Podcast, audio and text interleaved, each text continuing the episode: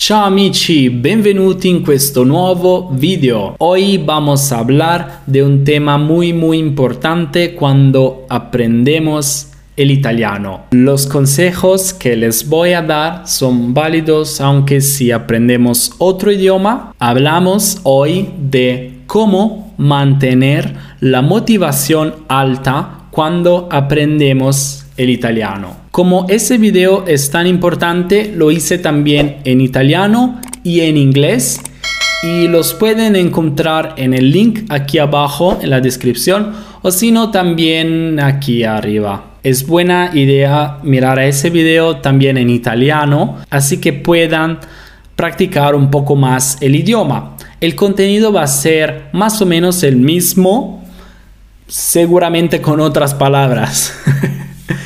Bien, los consejos que les quiero dar hoy son básicamente tres y son los que utilizo yo todas las veces que tengo que aprender un idioma nuevo. La primera cosa muy importante que tengo que decir es que aprender el italiano es más una maratona que un sprint. Bien, si ustedes ya hablan español, aprender el italiano será más sencillo que los que, por ejemplo, hablan alemán.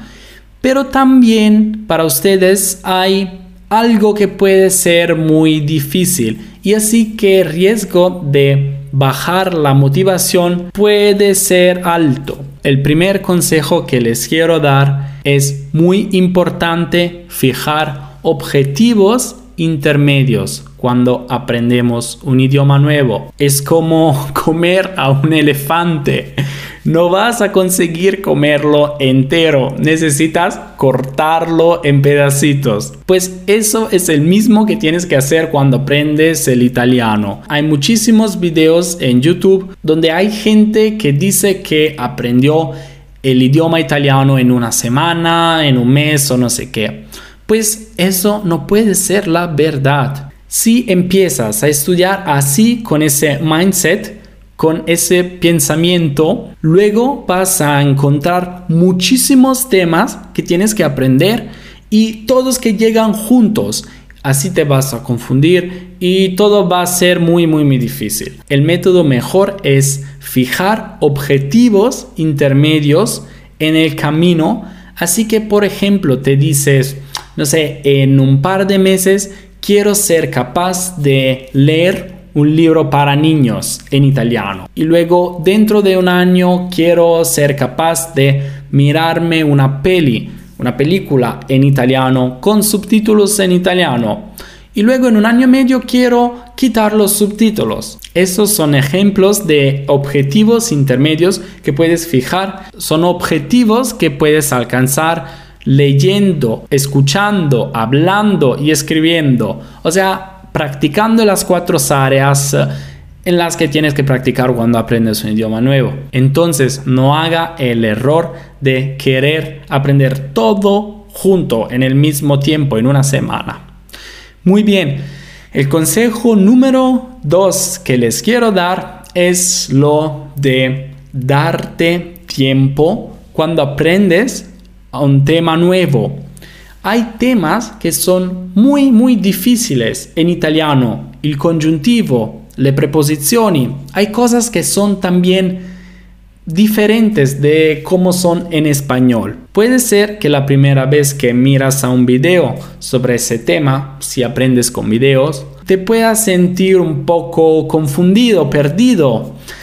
Eso es normal.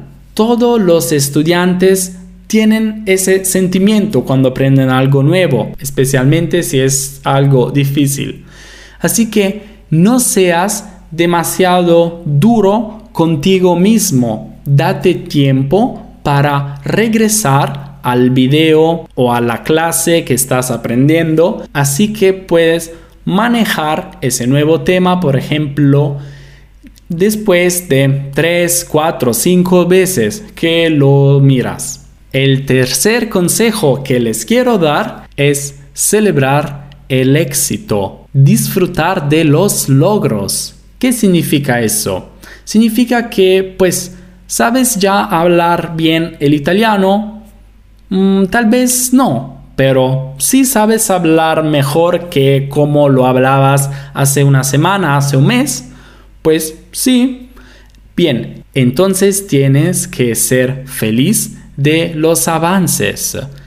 Eso es el mindset correcto que tienes que tener. Tal vez el camino enfrente es todavía muy largo, pero pues ya aprendiste muchas cosas desde que empezaste, así que tienes que también mirar atrás y decir, wow, cuántas cosas que ya sé decir que hace un mes no sabía decir. Celebrar el éxito es fundamental cuando aprendes el italiano, cuando aprendes algo nuevo, que necesitas tiempo, porque si nunca eres feliz de los avances que haces, sino hasta el final, mantener la motivación alta todo el tiempo va a ser muy difícil. Disfrute de los logros con tus amigos, con tu comunidad, con los que participan a nuestra live, a nuestras clases en directo aquí en YouTube.